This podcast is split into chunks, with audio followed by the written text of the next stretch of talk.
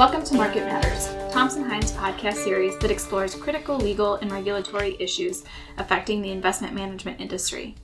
I'm Emily Little, an associate in Thompson Hine's Investment Management Practice Group, and I'm joined by my colleague Ed Redder. Thanks, Emily. I'm Ed Redder, and I'm a partner in the firm's Employee Benefits Practice Group. In today's podcast, we're exploring an important issue the impact of the Department of Labor's fiduciary rule on the investment management industry. Ed, you reviewed this topic extensively and worked with clients regularly to advise them of the issues they may face in connection with the implementation of the fiduciary rule. Can you give us an overview of the fiduciary rule? Thanks, Emily, of course. The final fiduciary rule is a rule that, once it applies, will materially modify the definition of investment advice for purposes of determining whether someone is acting in a fiduciary capacity under both ERISA and the Internal Revenue Code. If an individual provides investment advice for a fee, that individual is acting as a fiduciary. The fiduciary rule will expand the types of recommendations that will be considered investment advice, and at the same time liberalizes rules for interactions to be considered investment advice. As a result, more recommendations and interactions between investment professionals and individuals will be considered fiduciary in nature. Can you share with us some of the more significant changes? Uh, certainly. One of the expanded types of recommendations covered by the fiduciary rule is advice on IRA rollovers. For instance, if an advisor recommends that a participant in a 401k plan roll over his or her account balance to an IRA to be managed by the advisor, for a fee of course, that recommendation is investment advice under the fiduciary rule. As far as the liberalization of the criteria for determining whether recommendations are investment advice, the fiduciary rule eliminated the current regular basis and primary basis requirements. The regular basis and primary basis, those are the requirements that advice must be provided on a regular basis and serve as a primary basis for an investment decision, right? That's right. So that means one time investment recommendations may be investment advice. Exactly. Additionally, the fiduciary rule eliminated the mutual agreement provisions so that if recommendations are directed at a particular individual, it can be considered investment advice even in the absence of a written or mutual agreement. Okay, so why is fiduciary status so important? Whether or not you are a fiduciary under ERISA in the code is important because the status carries with it certain enhanced obligations. Under ERISA, which would apply if an advisor is working with a participant in an employer sponsored retirement plan, such as a 401k plan, a fiduciary must act for the exclusive benefit of the participants and beneficiaries diversify the plan investments, and meet the prudent expert standard. For both ERISA plans and plans and accounts subject to the Internal Revenue Code, in addition to ERISA plans, accounts such as IRAs and HSAs, fiduciaries must avoid prohibited transactions, including self dealing. Fiduciary breaches and prohibited transactions can result in significant liability and penalties. Thanks, Ed. Can you tell us a bit about how the fiduciary rule will impact registered investment advisors, plan sponsors, and other retirement plan or broker dealers? Yes. Registered investment advisors who currently advise covered plans and accounts will likely be the least impacted. They generally already acknowledge fiduciary status and conform their practices and compensation structures consistent with fiduciary standards and to avoid prohibited transactions. One area of change, however, will be in the area of rollover advice. Currently, rollover advice is generally not considered investment advice according to existing DOL guidance. The fiduciary rule reverses this outcome, making rollover recommendations investment advice. If an advisor recommends a rollover to an account which he or she will receive a fee, that would, absent relief, constitute a prohibited transaction.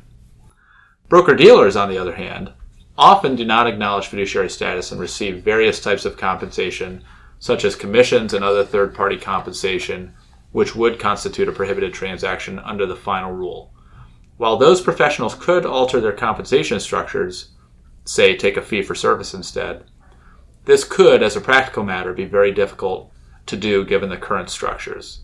The DOL understood this to be the case and developed a new prohibited transaction exemption called the best interest contract exemption to provide for relief and if certain requirements are met. I understand that the DOL recently provided some relief to impacted advisors, relaxing the transition relief available this year.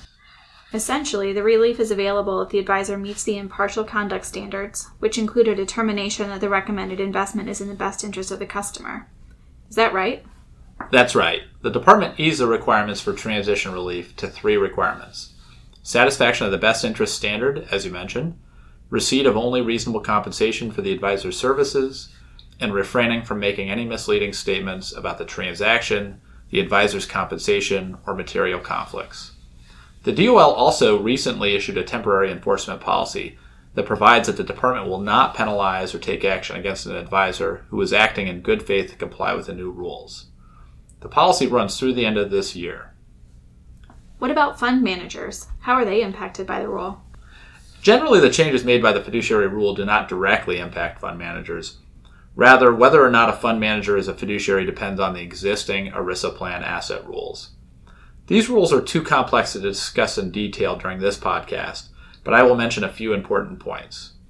First, the outcome depends on the structure of the fund. For mutual funds, the shares of a mutual fund held by an ERISA plan are considered plan assets, but the underlying investments of the mutual fund are not. As a result, a mutual fund manager is not considered to be an ERISA fiduciary solely by virtue of managing the mutual fund assets. The rules for other types of funds, such as hedge funds, are different and generally depend on whether there is significant investment by retirement plan investors, including both ERISA plans and IRAs. If so, and barring application of another exception, the fund will be considered to hold plan assets, and as a result, the fund manager will be subject to the ERISA fiduciary standards in prohibited transactions. Many of our fund clients have made changes to their share class structures to account for these rule changes. On January 11, 2017, the SEC issued an interpretive letter indicating that Section 22D of the 1940 Act does not apply when a broker, acting as agent for its customers, charges customers a commission for effecting transactions in a class of shares without any front end load, deferred sales charge, or other asset based fee for sales or distribution.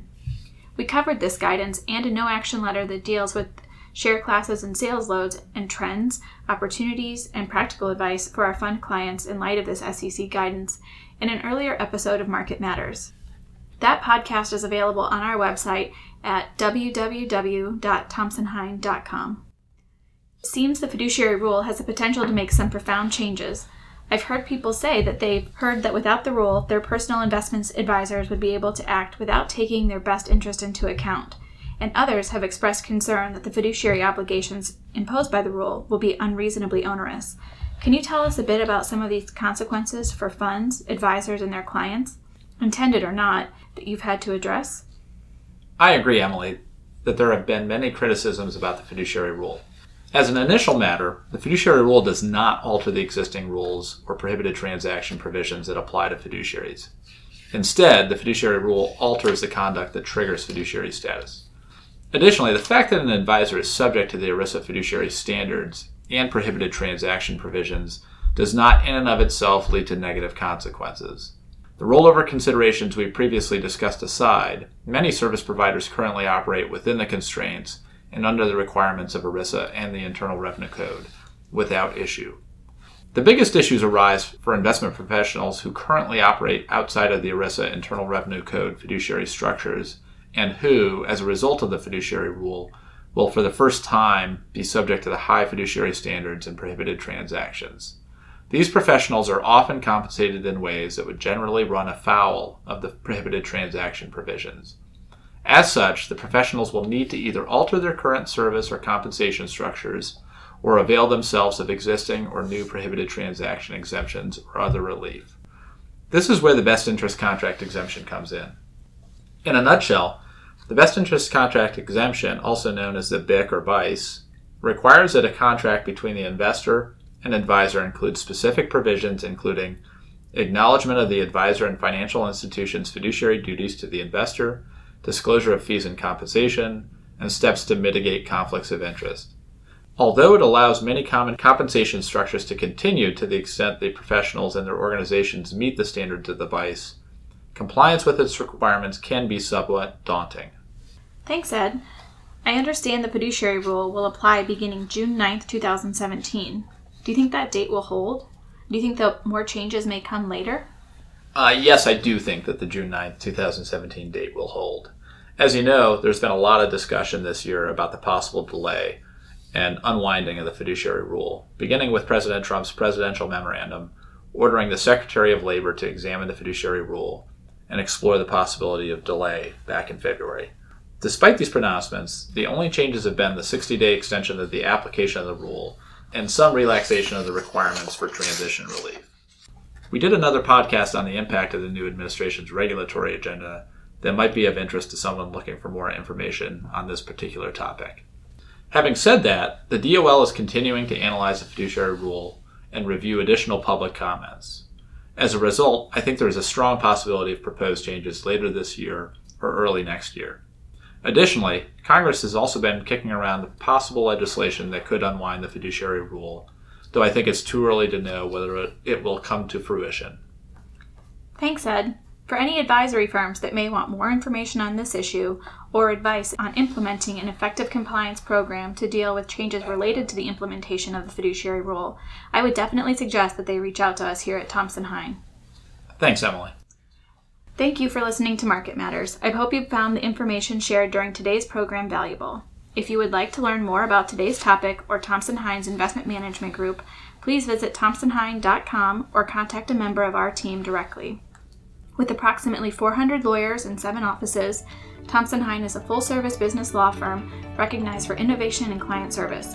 Our Smart Path approach provides clients with service that is predictable, efficient, and aligned with their goals.